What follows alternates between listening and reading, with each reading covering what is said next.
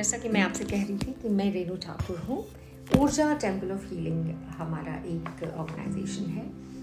And we work on हम workshops बहुत सारी कराते हैं, जिसमें हम one of the workshops I am going to talk about today is self love and self worth तो सुनने में बहुत अजीब सा लगता है कि ऐसा कौन है जो अपने आप को प्यार नहीं करता है। ये कोई बात है कहने वाली, ये कोई बात है सुनने वाली?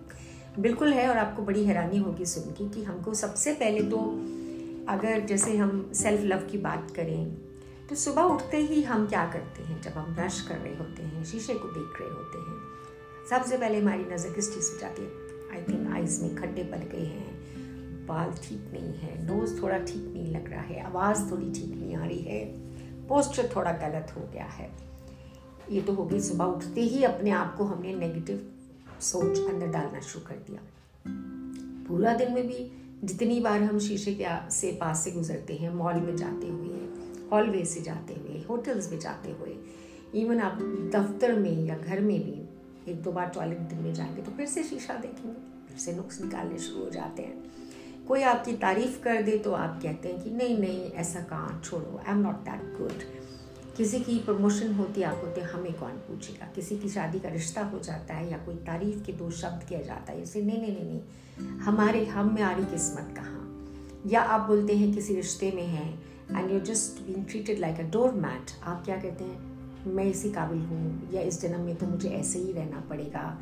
आप ज़िंदगी से समझौता करना शुरू कर देते हैं। उसकी ज़रूरत नहीं है।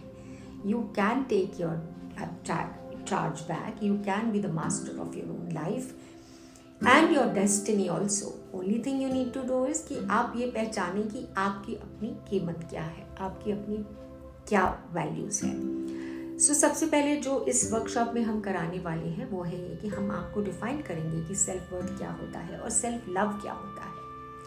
और क्यों इतना ज़रूरी है कि हम सेल्फ वर्थ को पहचाने कि मैं किस मेरी कितना मूल्य है? And how can you tell whether you have self worth whether you have self love or not?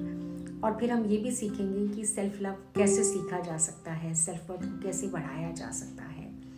और ये भी सीखेंगे इसमें कि क्यों कितनी बार मुश्किल हो जाता है अपने आप को प्रेम करना, अपने आप को self worth worthy of something कहलाना। And also you can tell others about क्योंकि ये कहाँ से ऑपरेट कर रहे हैं।